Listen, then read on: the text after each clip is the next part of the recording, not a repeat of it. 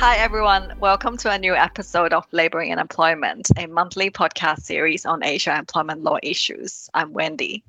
And I'm Clarence. We are part of the Simmons and Simmons employment team. Clarence, I thought it would be good for us to talk about suspensions since there have been recent cases dealing with this in both Hong Kong and Singapore. This is obviously an important topic for employers as they may wish to suspend an employee for different reasons. For example, pending the completion of an investigation into matters in which the employee is involved. There is also, rightly or wrongly, a perception that suspensions are penal in nature and are indicative of wrongdoing on the part of the employee. Thus, suspensions often result in the escalation of tensions between an employer and its employee, setting the stage for an acrimonious parting of ways. This has become a bit of a legal minefield of late, as employees become more aware of their rights and entitlements.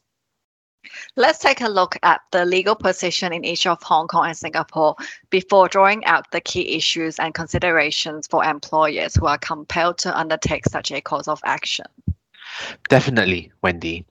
I'm aware that the Hong Kong Employment Ordinance gives employers the right to suspend employees. Can you talk us through that section, and in particular, the circumstances under which it would apply? Sure. The, proce- the provision that you have in mind is Section 11, subsection 1, which is rather limited in scope. It gives an employer the right to suspend an employee for a period of up to 14 days, so not for very long, either as a disciplinary measure for any repudiatory breach of the employment contract or pending the employer's decision as to whether it will exercise the right to dismiss the employee summarily. An employer can also rely on this section to suspend an employee pending the outcome of any criminal proceedings against the employee which relate to the employment.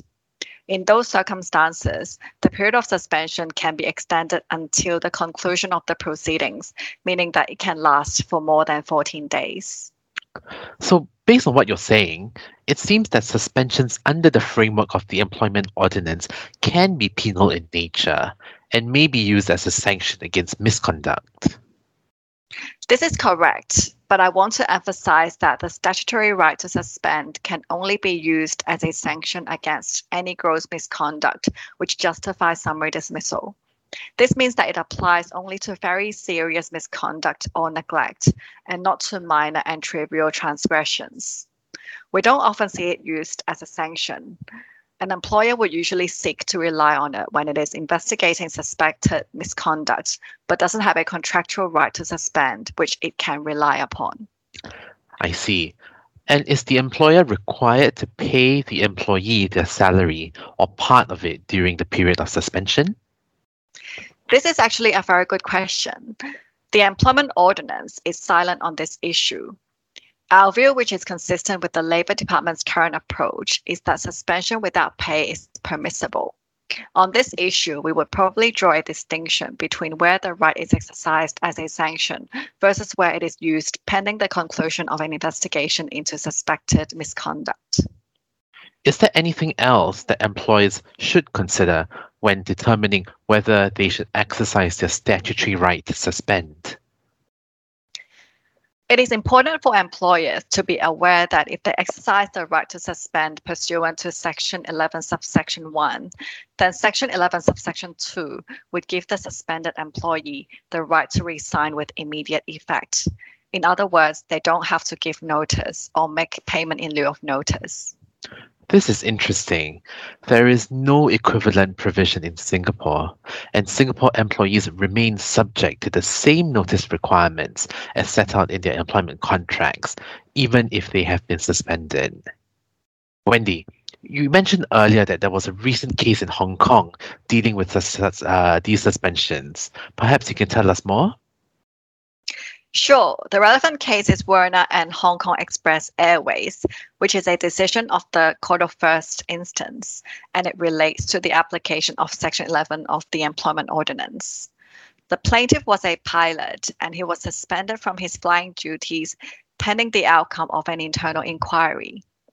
Before the conclusion of the internal inquiry, the employee resigned with immediate effect. There were two issues in dispute in this case. The first was whether the employee could rely on Section 11, subsection 2 to resign without notice or payment in lieu. The second issue was whether the suspension of the employee's duties constituted constructive dismissal, which allowed him to resign without notice or payment in lieu. In this case, the court drew a distinction between a suspension from the partial performance of duties and a suspension from employment more broadly. The court held that the literal wording of Section 11 related to suspension from employment.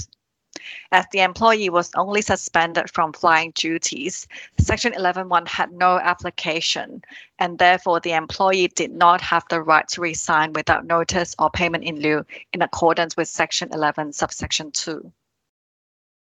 The court also took the view that, as the employee handbook gave the employer the right to suspend the employee from his duties, there was no repudiatory breach of contract by the employer and no constructive dismissal. I think there are two key takeaways for employers. The first is that when exercising the right to suspend under Section 11, subsection 1 of the Employment Ordinance, it is important to ensure that the employee must be suspended from all duties.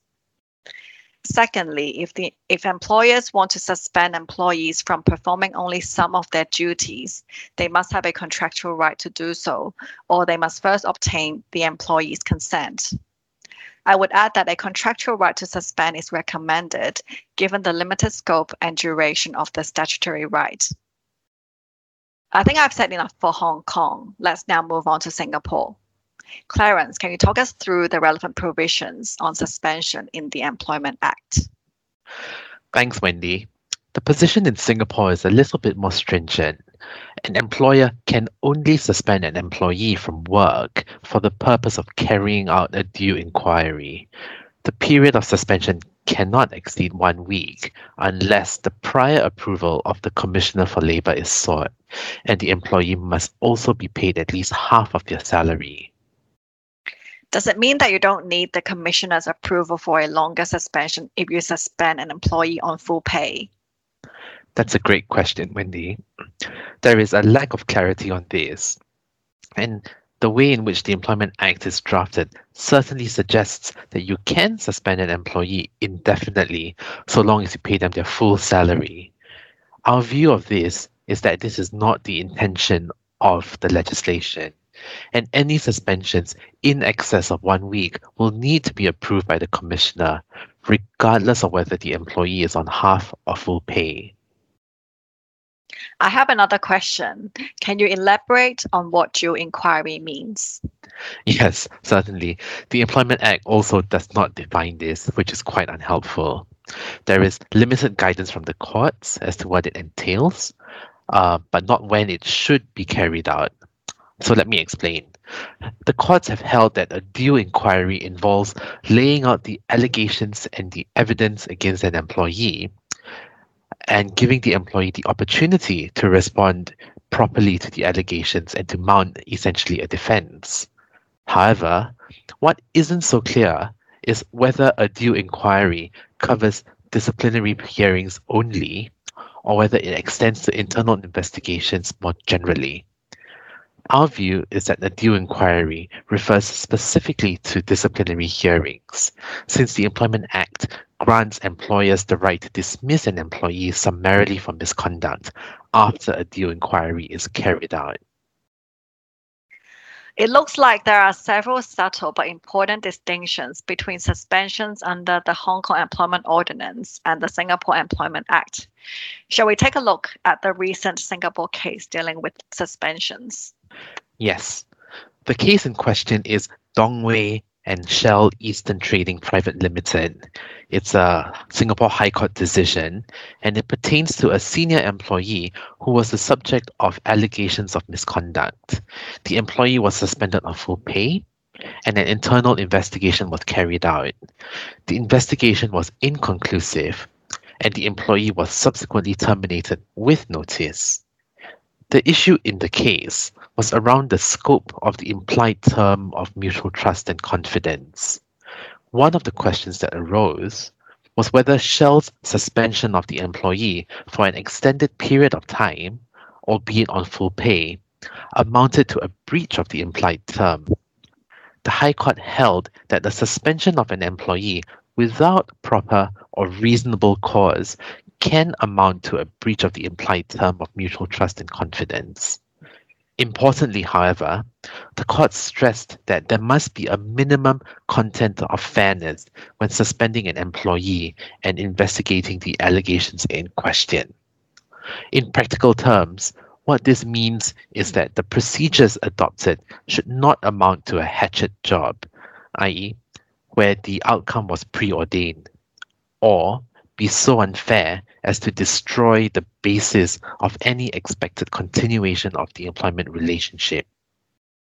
Secondly, the suspension must also be clear, based on credible sources of information, and cannot be a knee jerk reaction based on unclear or unspecific allegations with dubious credibility. Given the statutory limitations on an employer's right to suspend its employees, we're often asked whether it's advisable for employers to ensure that the employment contract provides them with an unfettered contractual right to suspend. Yes, that's right. And unfortunately, this is another area where our respective jurisdictions diverge. In Singapore, a contractual clause purporting to grant employers an, an, unlimited right to suspend will not overrule the statutory provisions. Such a term will therefore be ineffective as it is less favorable to an employee than any of the conditions imposed by statute. On the other hand, in Hong Kong, a contractual right to suspend would generally be enforceable. Although similar to the position in Singapore, the exercise of such right would be subject to the employer's implied duty of mutual trust and confidence. What are some matters that a Hong Kong employer should bear in mind when drafting a provision on suspension? I think the key is to ensure that the relevant clause is drafted in a way which is clear and gives the employer the maximum level of flexibility. The provision should state that the employer can exercise the right to suspend at any time, including during any notice period, which effectively means that the employer can place the employee on garden leave. The provision should also spell out what the employer can do during the suspension period, such as requiring the employee not to perform all or some of their duties, to remain away from the employer's premises, and not to contact any employees or clients and removing or restricting the employee's access to the employer's systems. Moving on, given the limitations imposed by Singapore law when it comes to suspensions, what are some practical alternatives for, for employers? We know many of our clients will want reassurance that if they are conducting an investigation, they can do so without being obliged to keep to keep the employee in the workplace where they might repeat the misconduct or interfere with the investigation. Yes, that's right. In Singapore, employers often get around the limitations of suspensions by placing employees on a paid leave of absence instead. This is typically described as administrative leave or home leave. Isn't this just a question of semantics?